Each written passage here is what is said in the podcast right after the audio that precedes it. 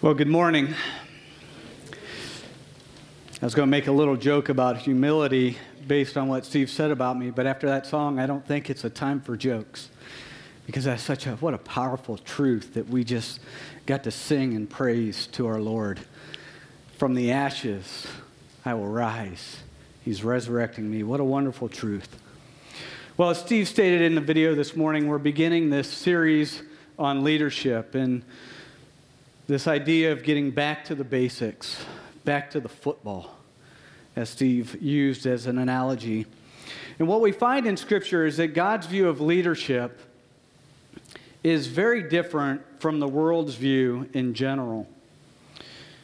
If you look at job postings for management positions, or really just about any position, you'll find that the main requirements in that listing for the job, if you are to be qualified to take that job, you have to have a certain level of education.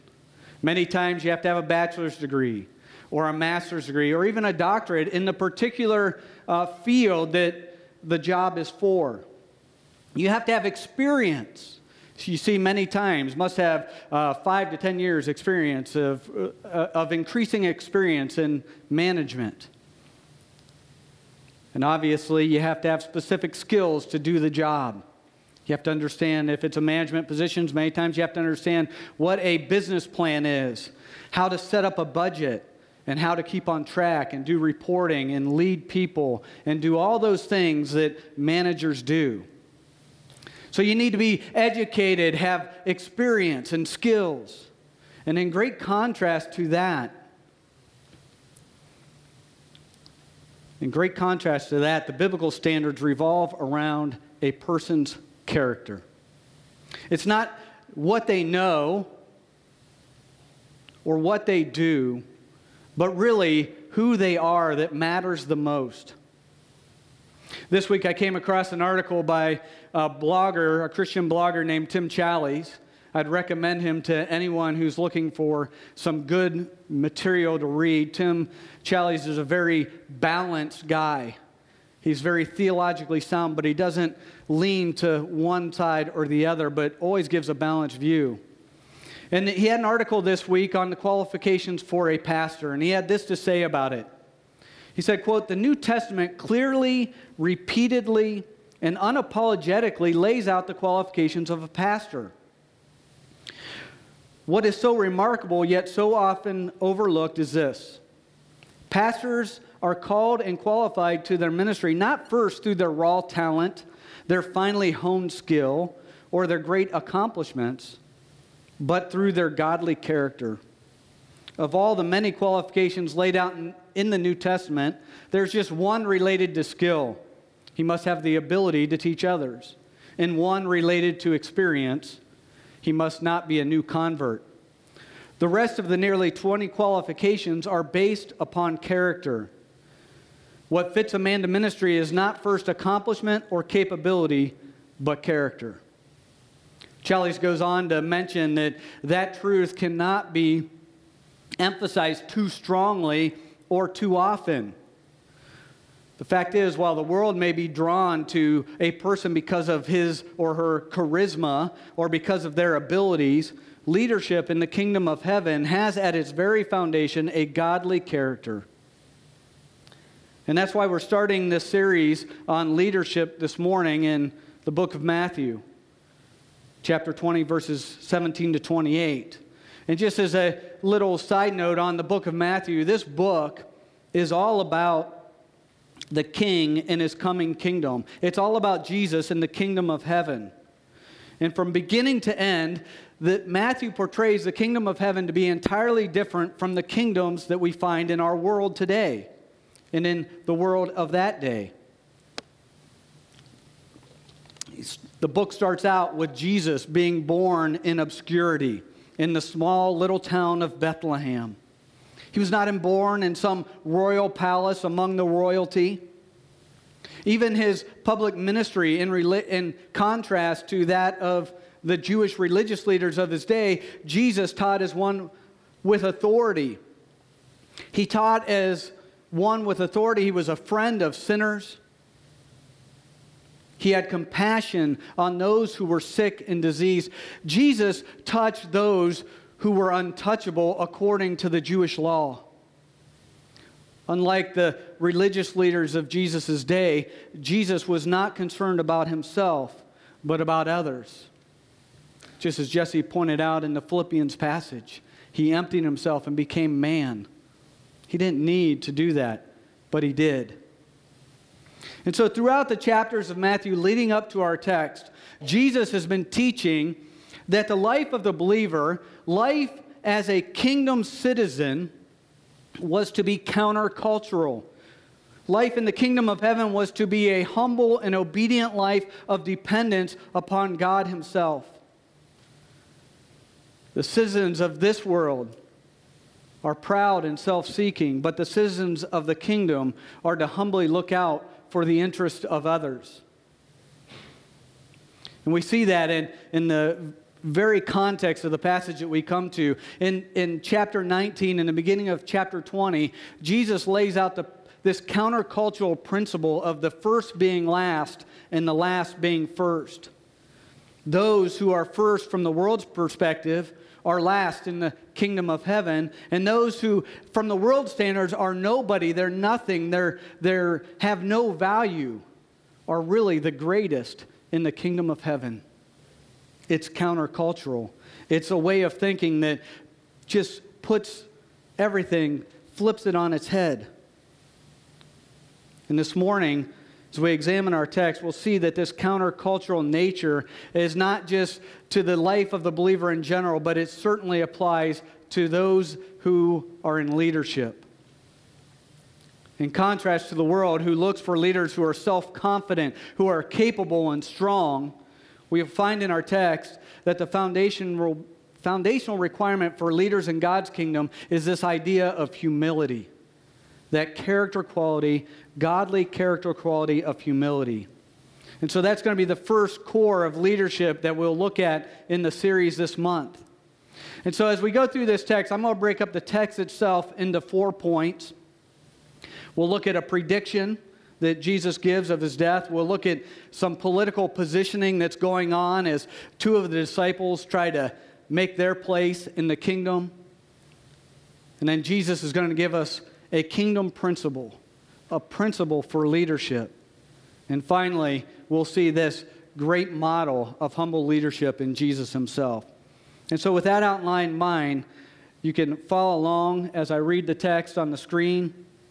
Or if you have a copy of God's Word, you can follow along in it. We'll be reading Matthew chapter 20, verses 17 to 28, which says this And as Jesus was going up to Jerusalem, he took the 12 disciples aside, and on the way he said to them, See, we are going up to Jerusalem, and the Son of Man will be delivered over to the chief priests and scribes, and they will condemn him to death and deliver him over to the Gentiles to be mocked and flogged and crucified, and he will be raised on the third day. Then the mother of the sons of Zebedee came up to him with her sons, and kneeling before him, she asked him for something. And he said to her, What do you want? She said to him, Say that these two sons of mine are to sit, one at your right hand and one at your left in your kingdom. Jesus answered, you do not know what you are asking. Are you able to drink the cup that I am to drink? They said to him, We are able. He said to them, You will drink my cup. But to sit at my right hand and at my left is not mine to grant, but it is for those for whom it has been prepared by my Father. And when the ten heard it, they were indignant at the two brothers. But Jesus called them to him and said, you know that the rulers of the Gentiles lord it over them, and their great men and their great ones exercise authority over them. It shall not be so among you. But whoever would be great among you must be your servant, and whoever would be first among you must be your slave. Even as the Son of Man came not to be served, but to serve, and to give his life a ransom for many. Let's pray as we read God's as we examine God's word this morning. Father, we thank you for your grace and your mercy on us. Lord, we thank you for your love that you've shown us in your Son, Jesus Christ. And Lord, we thank you that you have brought us together as a church, as one people, citizens of your kingdom. Lord, that we might serve one another. And Lord, this morning, as we continue in praise and worship of you, we ask that you would just guide and direct our hearts as we hear your word. Lord, I pray that by your Spirit you would teach each and every one of us. Lord, that you would take these words of mine, these words that are nothing in and of themselves. Lord, I pray that you would take them and that you would apply them to our hearts in a way that would bring you glory and honor. And Lord, we just ask now in Christ's name all these things. Amen. Well, as I said, in the chapters leading up to this text, Jesus has been teaching the countercultural nature of life in the kingdom. This idea that he phrased as so the last shall be first, and the first last. And so, as we begin our, looking at the text this morning, we find this prediction of Jesus, which is really the ultimate example of the last being first and the first being last. As a matter of fact, the text that we're covering begins and ends with the same truth that Jesus, the Son of Man, will be killed. And Jesus, he speaks of himself. He doesn't just tell the disciples, hey, I'm going to the do this. This is what's going to happen to me. He, he refers to himself as the Son of Man. And the Son of Man is a messianic title, it's a title that, um, that was for the Jewish Messiah, the Savior that was predicted in the Old Testament that the Jews had been searching for. The Messiah, the Savior, would die. And of course, from the world's perspective, Jesus would truly be last. He would be nothing in their eyes. Here is a king that is dead. What use, what good is a dead king? A dead king is really no king at all. He is no one, he is nothing. Now, over and over throughout the chapters of Matthew leading up to this, Jesus has made allusions to his death and resurrection. He's given different, uh, he's, he's said different things that allude to the fact that this was going to happen to him. Not directly, for instance, the Pharisees asked him for a sign, and he told them that he would only give them the sign of Jonah. The sign of Jonah being an allusion to his death and resurrection. For just as Jonah was in the belly of that great fish for three days and then was put back on the earth, Jesus would be in the grave for three days and be resurrected back to life. It wasn't a direct statement, but it was an allusion. And so he gave these illusions, but he also would speak to his disciples. He'd pull them aside and tell them plainly what was going to happen to them. And so, this prediction that we come to is the third direct statement about his death and resurrection that he gave to his disciples. And in this prediction, he gives the clearest and fullest explanation of what was going to happen. He adds detail. In Matthew 16, the first prediction mentioned that he would suffer at the hands of the Jewish religious leaders, be killed, and raised on the third day. Pretty basic. He repeated that again in chapter 17 in much the same way. But this one, this prediction goes deeper. Jesus not only stated that he would be killed, but he stated how he would be killed. He would be killed by crucifixion, a shameful death, a painful death. And he also makes it clear who would be involved. There would be one who would deliver him. There would be the Jewish religious leaders, the chief priests and scribe that he's already told them about. But then there would be someone else, the Gentiles. Jesus would be handed over to the Gentiles, the leaders of other nations, those who were not Jewish. He would be handed over to them to be mocked, to be flogged, and crucified. And so, this is the first time that Jesus reveals the role of the Gentiles in his crucifixion. And of course, we know that all of this actually happened. If we go to the end of the Gospel of Matthew, we see all these things come to pass. We know that it was Judas who delivered Jesus into the hands of the Jewish religious leaders. The Jewish religious leaders who handed him over to the Gentiles to Pilate. And ultimately, the last person that Jesus was handed over to was the Gentiles actually handing Jesus over to God.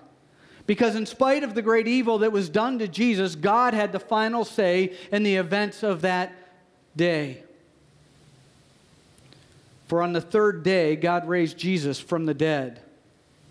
The first, the one from heaven, who became last as a human, a dead king, became first again. And he is even now in heaven on his glorious throne, ruling and reigning. And while that is such a glorious truth, a glorious truth in which we are reminded of the greatness of Jesus, that he is God Almighty who deserves our praise, we see in our passage in this prediction the very opposite. We see the great humility of Christ. And, and we see that humility not only in his willingness to die in our place, but we see it even in the way that he dealt with his disciples. His humility is displayed in his patience with them. I mean, you look throughout the Gospels, and if you read them, you see over and over that no matter how many times Jesus alluded to what was going to happen or told them plainly what was going on, they just didn't grasp the significance. They didn't get it. And even though they did not grasp the truth, Jesus taught his disciples over and over. He taught them slowly and repeatedly. Jesus did not give them more than they could handle at any one time, but continued to add detail as he taught them that same truth over and over. And even after this third prediction of his death and resurrection, it's clear the disciples they didn't understand. They were still expecting Jesus to set up a physical kingdom in a worldly way. It's all they knew, it's all they understood. A king who wants to rule and reign is going to come in with force and take over. And it's clear that the disciples were expecting something of a worldly kingdom because as we move on in the text, we come to this political positioning that's going on. In verse 20, immediately after Jesus talks about what's going to happen to him, the mother of James and John, the sons of Zebedee, the, their mother, comes to Jesus. And she says, Hey, I want you to put my sons at the two highest places in your kingdom. I want one to sit on your right hand and one to sit on your left. They clearly did not grasp what Jesus had just told them. He had just told them that he was going to die a terrible death, a painful death, a shameful and humiliating death. And all they're worried about are themselves and where they're going to be in the kingdom. They're worried about the next promotion. How am I going to get to that next level of management? And while it's their mother who asks and even kneels down before Jesus as someone would kneel before a worldly king, don't be mistaken.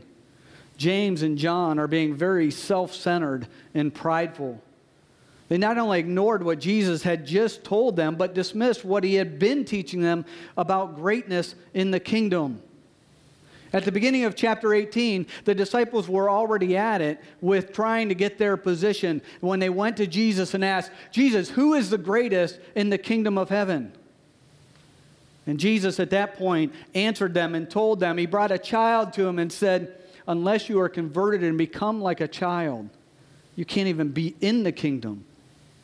He taught that those who are humble like a child are the ones who are truly great in the kingdom of heaven. He taught them that the first would be last and the last would be first. And yet, in spite of Jesus clearly and directly teaching them on humility, even giving them that very picture of humility by bringing the child before them, James and John pridefully seek these high positions. And then we find the disciples are still guilty of it themselves because they become indignant when they realize what's going on. They become angry and frustrated. They are probably thinking, why didn't we think of that first? Now, in their defense, we can't completely fault the disciples for their way of thinking because at the same time Jesus is teaching them about the kingdom and humility, we find in chapter 19 that he had promised the disciples that they would indeed sit on 12 thrones. They would be in a position of leadership. And of course, someone had to be at the right hand and the left hand of Jesus. Someone had to fill those spots. And James and John, they would be perfect. Because James and John, they were members of the inner three, the inner circle of three disciples who were the closest to Jesus. James and John and Peter, if you look back at chapter 17 and verses 1 and 2, you find that they were privileged and and blessed to be taken up on the mountain with Jesus, where he was transfigured before their eyes, and they saw him in all his glory. And so it's no wonder that they think, hey, we're, we're the guys who should do this. We should be at the right and the left. But of course, they were thinking in worldly terms. They were looking for power, the power and the prestige that comes with such positions of authority in a kingdom. But as I've said, the kingdom of heaven is not a worldly kingdom. Jesus answered them in verse 22. He says, You do not know what you are asking for. Are you able to drink the cup that I am about to drink? They said to him, We are able. These two men had not counted the cost. They had not examined themselves and thought about what it meant to be at his right hand and his left. Jesus had already warned the disciples and told them in Matthew 16 24, if anyone wishes to come after me, he must deny himself and take up his cross and follow me. Here, Jesus asks if they're able to drink the cup that he was about to drink. Jesus is referring to the cup of suffering, the cup that he prayed to the Lord, if it be possible, take this cup away from me. But not your will, not my will, Lord, but yours. Jesus is asking James and John if they are able to endure the kind of suffering that Jesus is about to endure. And they obviously didn't think about the meaning of the cup because they answered, We are able. They're very naive.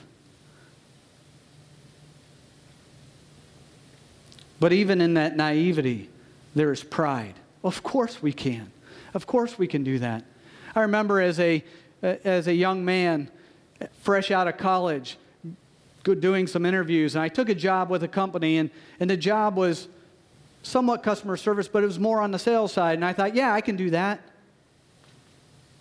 I found out very quickly how naive and arrogant that statement was because I'm not a salesman. I don't have that skill set, I don't have that personality. I can't do that job. And here we find James and John being naive and arrogant, thinking, Of course I can. I can do anything because my parents told me that I could be whatever I want to be when I grow up. Because my mother said, You should sit at the right hand and at the left. D.A. Carson, in one of his books, calls this answer. He doesn't just call them naive. He says that this is supreme overconfidence and massive arrogance. And it is. James and John were actually the very opposite of humble. They had completely dismissed Jesus' teaching that the humble would be the greatest in the kingdom. And Jesus continues and tells them, Yes, you will drink my cup. You will indeed suffer for the kingdom. And they did. We read in Acts 12 2 that James was killed for his faith. And we know that John was exiled to the island of Patmos. And even though they would drink that cup and they would suffer for their faith, Jesus could not and did not grant them those two positions. He could not because it was not his to give. Jesus did not have the right because God the Father in all eternity had sovereignly decided who would sit in those two places.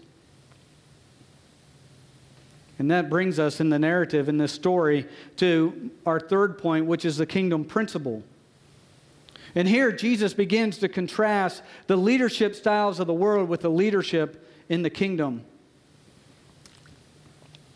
Verse 25 But Jesus called them to himself and said, You know that the rulers of the Gentiles lord it over them, and their great men exercise authority over them. Jesus begins by reminding the disciples of how the Gentiles rule, how the other nations rule their people. They rule as one of a dictator, of a tyrant. Someone who, because of his power, and because of his position, exercises control over the people. You know what you're going to do? You're going to pay those taxes because I said so. And if you don't, I will send my troops, those who are under my authority, out to crush you. You'll do it because I said, because I'm in that position of authority. Jesus also speaks of their great men. They're great men that one commentator describes as as those who gain authority through charismatic manipulation. These are people who are highly thought of by the world because of their personality. They can get before a crowd and get people to fired up and to follow them any direction they want. Not because it's right or true, but because people are just drawn to them. However, Jesus says in verse 26 that leadership in the kingdom of heaven is to be completely different. Verse 26, 27 It is not this way among you. But whoever wishes to be great among you shall be your servant, and whoever wishes to be first among you shall be your slave. Rather than gaining influence over people through manipulation or sheer power, the disciples were to lead by serving. They were not to delegate necessarily, but to do. You want to be a leader, don't just start telling people what to do. You want to be a leader, start doing things for people. What was deemed as least in society was the way to greatness in the kingdom of heaven. They were to become a servant. And in that day, a servant was really the lowest level of hired help, the unskilled laborer who was paid very little. And if they wanted to be truly great, they would need to, they would need to serve others. If they wanted to be first, they needed to make themselves a slave. A slave was even lower than the servant. A slave was owned by his master, had no say in what he did. The very lowest in society, someone's property. They were considered a thing, not a person to be first in the kingdom, to be a leader, they had to become what was last in society. And as we move on to verse 28, we come to the final point, the final section of this passage, a, a model of humble leadership. Just as the Son of Man did not come to be served, but to serve and give his life as a ransom for many. Jesus is the ultimate example of humble servant leadership. Once again, the title Son of Man would have reminded the disciples that the one speaking to them was the long awaited Messiah, the great king who was going to rule and reign on the throne of David. And yet, this great king came not to be served by others, not for people to come and bow down to and be taken care of, but rather to serve and to give his life as a ransom. And so now we're right back where we started this morning with the death and resurrection of Jesus. But we not only have the facts of what would happen, but here Jesus gives us the reason for it. Jesus said he would be a ransom. And now I know if you've uh, heard, if you hear that term, your mind almost immediately goes to kidnapping. If someone is kidnapped, the kidnappers demand a ransom. They demand money to be paid so that they will release the one who has been captured. In Jesus' day, a ransom was the money that was paid to set a slave free. Jesus gave his life as a ransom so that sinners could be set free. Set free from the power of sin, the slavery of sin, and more importantly, set free from the very wrath of God. As Jesse said earlier, the, we have no rights, we have no demands upon God. If He wanted to, He could have just destroyed all of us for our sin. He didn't need to make a way, but He did. And what a glorious truth all of this is that the King of Kings and Lord of Lords, the eternal God, left the glories of heaven and came to earth not to be served by men, but to serve them instead. He came to die so that we might be saved. He came for his enemies, that they might become his servants and followers, his brothers and sisters. He came to die so that we might be saved. And it's this truth, this gospel truth, that is our motivation not only to follow him, but to humbly serve one another. Humility is not simply for leaders, it's for every Christian. 1 Peter 5 6 says, Therefore, humble yourselves under the mighty hand of God that he may exalt you at the proper time. Right before that, in verse 5, he says, And all of you clothe yourselves with humility toward one another, for God is opposed to the proud, but gives grace to the humble. If you want to be a humble leader, the reality is you first have to be a humble Christian. This glorious truth about the gospel we have to first and foremost apply to our lives as a sinner. And if you're here this morning and you have never bowed your knee to Jesus Christ, if you've heard this story of Jesus over and over, but have never been converted and become like a child and humbly fell at Jesus' feet and accepted his death on your behalf, then you can't not only be a humble leader, you can't even be in his kingdom. You're not part of this church, even if you come here every week, because the church is a body of believers, followers of Jesus Christ. And so this morning, as we think about this text, I don't want to go past this reality that we are speaking of the gospel and the greatness of the truth that Jesus Christ came that you might be saved. And so, if you don't know Jesus Christ this morning, I would ask that you would bow before him, accept the truth that you are a sinner who deserves nothing but God's wrath, and humbly kneel in his presence and say, Jesus, I can't do it on my own. Accept that, I, that, he, that, that you can't do enough good to make up for your sin, and accept that Jesus came to serve you and to be a ransom for you that you might rise from the ashes and be resurrected to eternal life one day. Well, there's no doubt Jesus is to be the example of godly leadership for every church leader. As we think of church leadership, no doubt we immediately think that this text applies to pastors, to elders, to those who are leaders in the church who are out front. And obviously it does. And as a church, it applies to each and one of us in the sense that we are following those leaders. We as a church, as we add leaders, we need to know what to look for. As we follow them, we need to be following those who are humble. But the application is not just for those who lead in an official capacity. The fact is, every believer is a Christian leader in some respect. That's true even if you don't want to be a leader. If any of you know my wife, you know that the last thing she wants to be is in any type of management position. Her sister would love nothing more than for my wife to be the office manager in their office. Jolie wants nothing to do with that. And even though she has no desire to be a leader, she is right now in the two year old class teaching. Even though she has no desire to be a leader, that's exactly what she is right now as she's leading those children and pointing them to Jesus Christ. If you're a husband, you're a leader. If, you're, if, if you have children, you're a leader.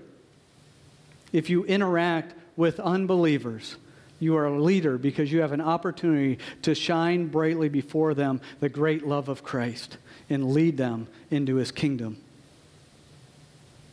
As we've learned this morning, humility is key in kingdom leadership.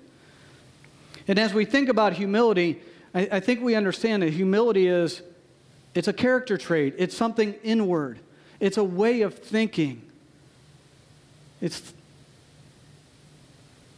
thinking of yourself less, thinking of others more. Humility in and of itself isn't something tangible. I can't set something before you and go, here is humility.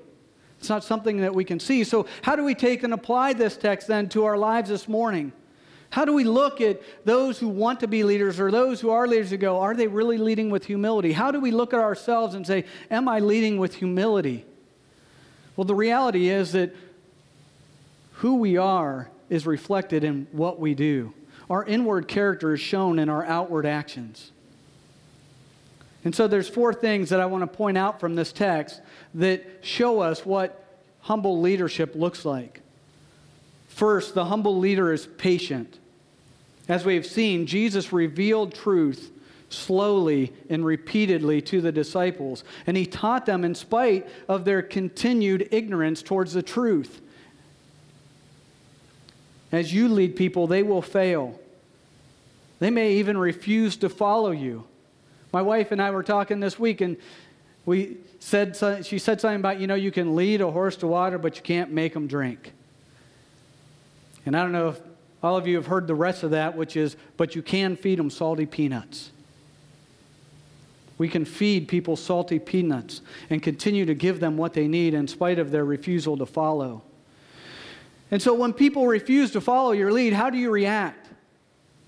Sadly, I know many times myself, I get angry and frustrated because they don't listen to what I say, even though I know what is best for them. No, we shouldn't become angry and frustrated because they aren't following me. Rather, we should be concerned, maybe even saddened for them because they're not following God's word, because they're not bringing glory to Him. And so I'd ask you this morning as you consider, if you're a humble leader, consider whether you are patiently leading those that are in your realm. Are you teaching people slowly and continually in spite of how they take it? So, first, the humble leader is patient and knows he's patient and knows those he is leading. Second, we see humility, uh, the humility of Jesus in obedience to the Father. Jesus could not command James and John to sit in those positions because that was, that was God the Father's role. Jesus didn't have that authority. And so the humble leader does not take power, the power and authority that they have and exalt themselves above all else. The humble leader willingly submits to others. The humble leader willingly submits to others. And we see humility also in sacrificial service. Jesus gave his life that we might be saved. James and John were self elevating themselves. Jesus sacrificed himself. God became man so that he could die in our place. A humble leader is a self sacrificing leader. And humble leadership is shown in serving others.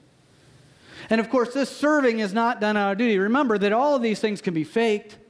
I mean, if I want to rise to, uh, to be a pastor in this church, I go, you know what? I just taught on humility and leadership, and I said you got to serve in the church, so I don't want to do this, but I'm going to go do this. I'm going to go teach the two year olds. I'm going to go help in the commons. I'm going to go do this or that or the next thing so that people see that I'm serving. No, that's not humble servant leadership. In the text that immediately follows ours this morning, we find Jesus healing two blind men. And in verse 34, we're told, moved with compassion, Jesus touched their eyes, and immediately they regained their sight and followed him.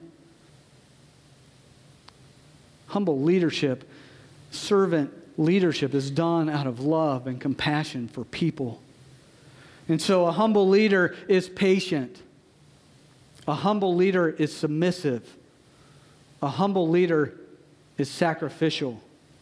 A humble leader is a servant. Now, as you apply this text to yourself, understand that, like the disciples, you will fail at times. You will allow your pride to get the best of you. You know, when Steve mentioned in the video this morning of how humble he says that I am, I was somewhat embarrassed. Because for the last several months, my, my job at work has been very difficult, as I expressed another time when I was up here. And I had right to be discouraged and frustrated with what's going on at work, but at the same time, my pride has gotten in the way. And as I've studied and prepared for this message, I was reminded over and over in the midst of my day how ungodly I was being in my, home, in my leadership. I was not being humble at times, and I was convicted of that. And you know, I was saddened by it at times.